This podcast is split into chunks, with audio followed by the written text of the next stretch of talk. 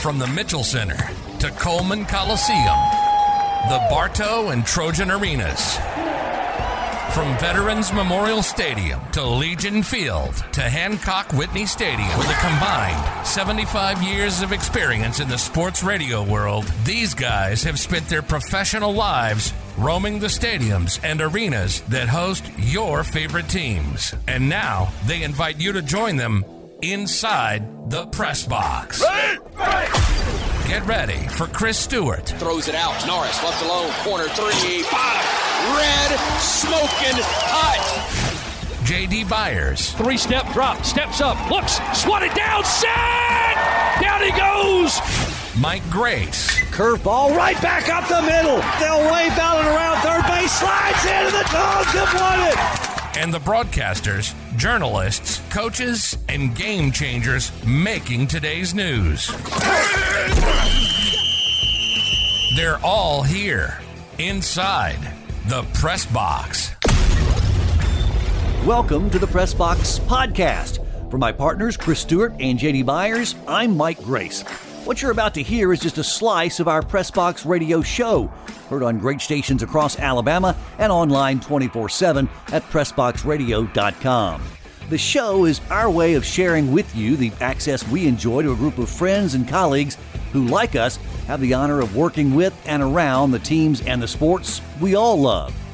Today's guest needs no introduction, but I'll give him one anyway. Two time All SEC selection at Alabama, a five time Pro Bowler for the Miami Dolphins. He is now the King of Wings in the state of Alabama and much more from Baumhower's Victory Grill. It is Bob Baumhower, our guest inside the press box. Mike, Chris, JD, and one of our best buddies in the whole wild world, Bob Baumhower, going to join us. You know, I like to make folks comfortable when they when they join us here. So a, a little something for Bob here. Let's see if this rings a bell.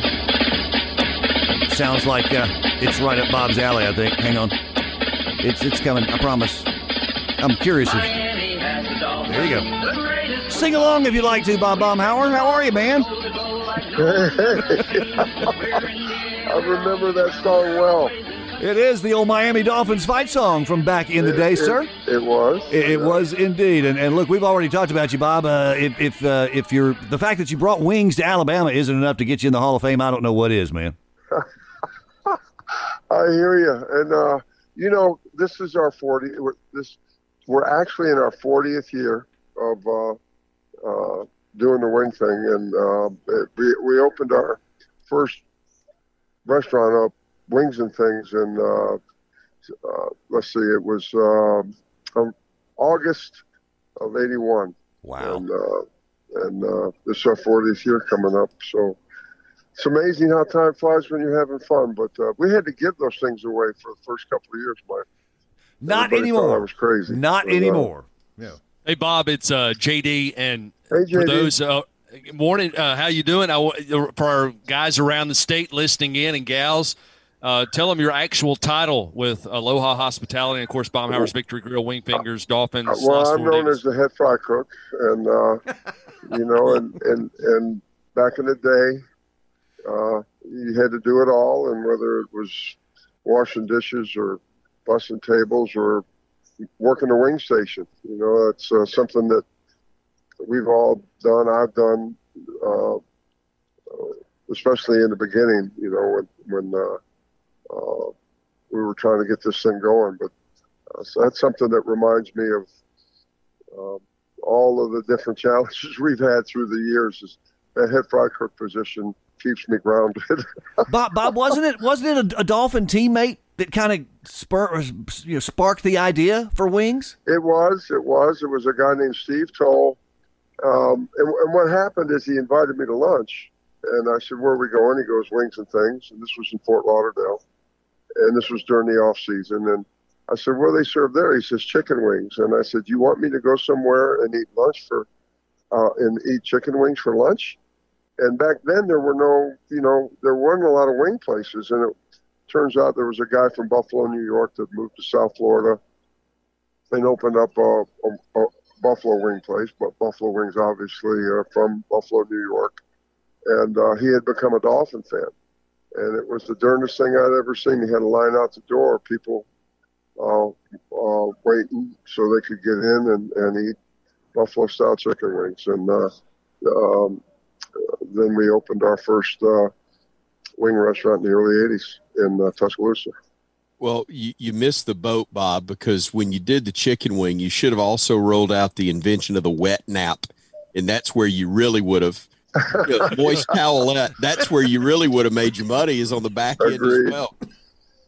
Yeah, agree. Hey. That uh, they are messy, and uh, I- I can't tell you how many times I visited tables, including some of my friends would come in, come in and eat, and they'd look up at me. I'd walk up to the table, they'd look up at me, and they've got wing sauce all over their their mouth, and but they were enjoying those wings.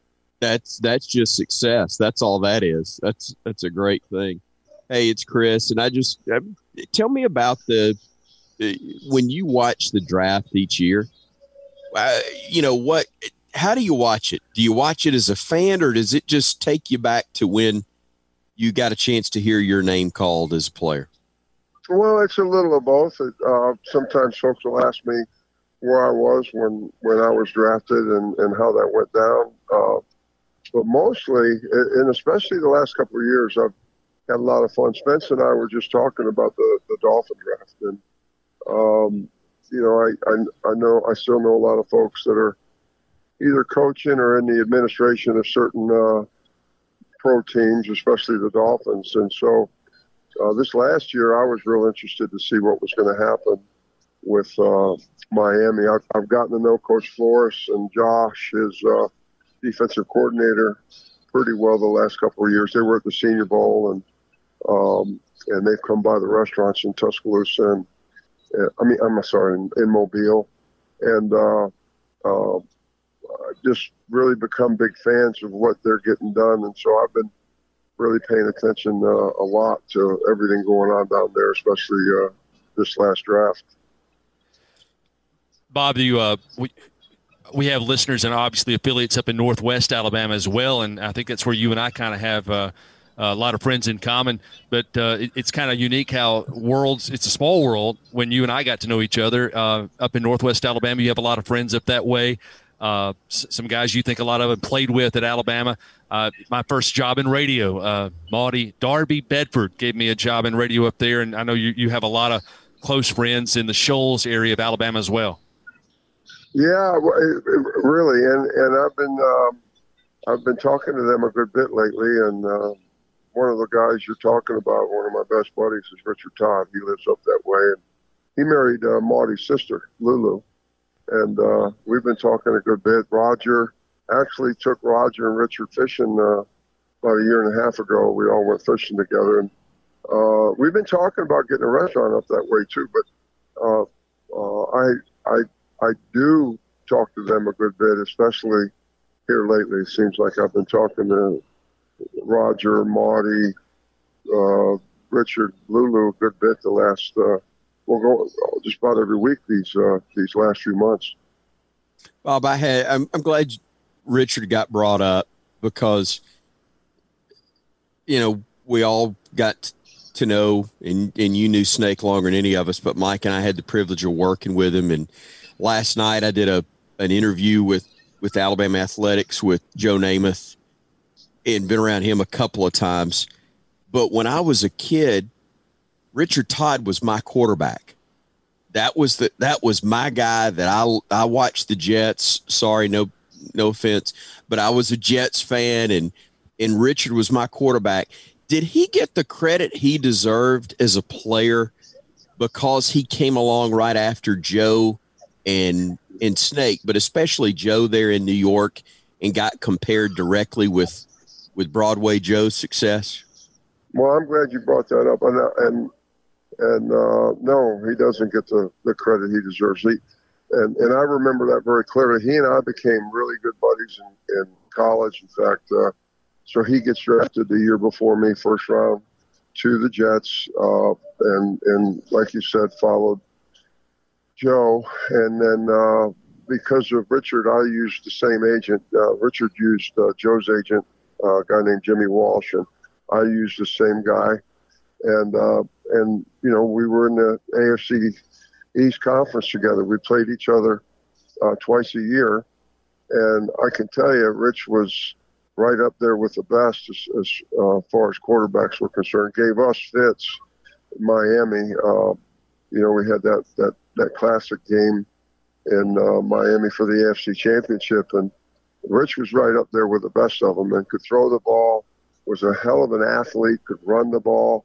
I could tell you so many stories because think about this, uh, Chris. I'm the I'm the nose guard, so I'm lining up on the center, and then so I line up on the center, and, and who's walking up to the the line of scrimmage uh, right behind the center every every play is Rich, and I can't tell you how many little co- quick conversations we had as he walked up to the center. So we had um, we had a really good strong relationship there during that rivalry, and I watched what he could do firsthand, and he was a very very very good quarterback, and uh, uh, gave the Dolphins and a lot of other teams uh, everything they could handle uh, when he was at the quarterback position. Great competitor as well. Just that I'm, I'm agree with you 100%. He does not get the credit he deserves, and uh, uh, was one of the best ever at Alabama, and did a hell of a job with the uh, New York Jets. Big, big privilege here inside the press box. JD Byers, Mike Grace, Chris Stewart, and in the press box with us is the legend Bob Baumhower, part of the Killer Bees in Miami, uh, successful restaurant entrepreneur as well. I wanted to ask you though, when you were talking about that era and uh, and you know professional football being the draftee, you've told me stories, and I'm trying to go back as some of the great discussions you and I have had because so many of them stand out. But one that always I will remember is when you t- told me the specifics of getting to Miami and the locker room and that glorious weight room you guys had waiting for you uh, in pro football with the Dolphins. Yeah. Oh, yeah. And and uh, it was it was so. Um, I guess you'd say it was surprising. Um, I think that's probably being kind to say it was surprising.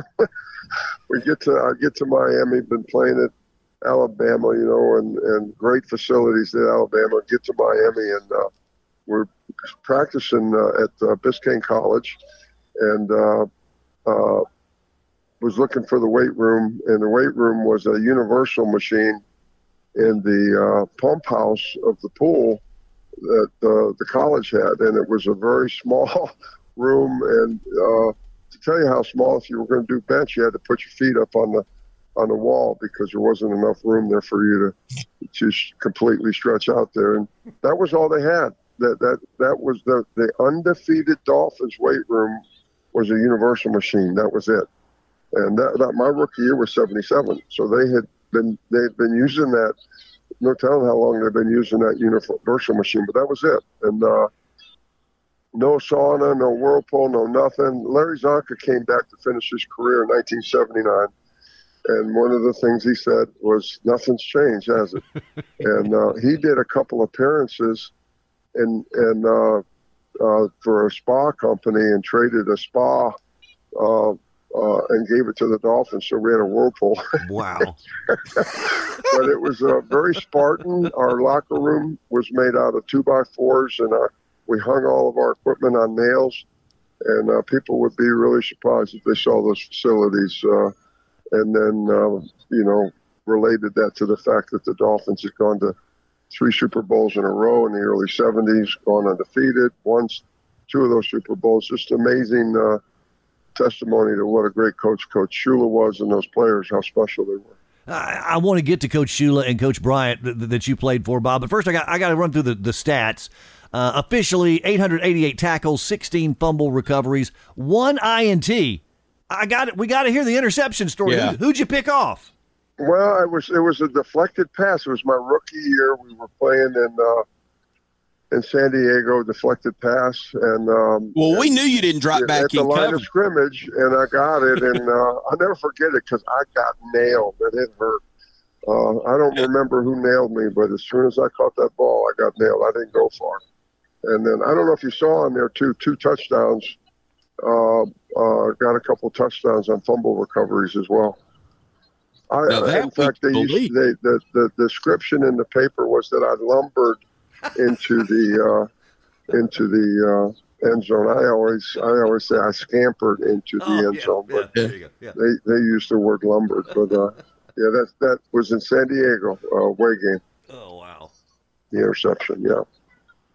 You mentioned you mentioned Coach Shula. Uh, you got to play for two legends in, in Coach Paul Bear Bryant at Alabama and then Don Shula at the Dolphins. Talk about the what similarities, what what made them different, Bob? Uh, the similarities were there was quite a few of them. They were both obviously very driven. They both had great vision for the game. Um, coach Coach uh, Bryant doesn't get enough credit for how visionary he was. First coach to start filming practice. First first coach, uh, well, he, you know, he's the one that started the whole tearaway jersey thing for as long as that lasted.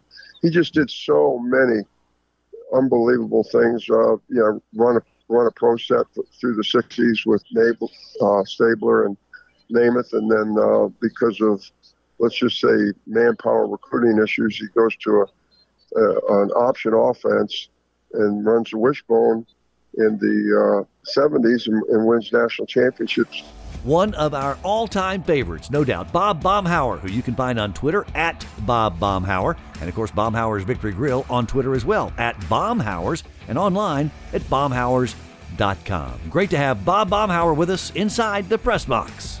Catch our daily show weekdays on great stations around the state of Alabama and online 24 7 at PressBoxRadio.com. You can find us on social media Twitter, Facebook, Instagram, all at PressBox Radio 1.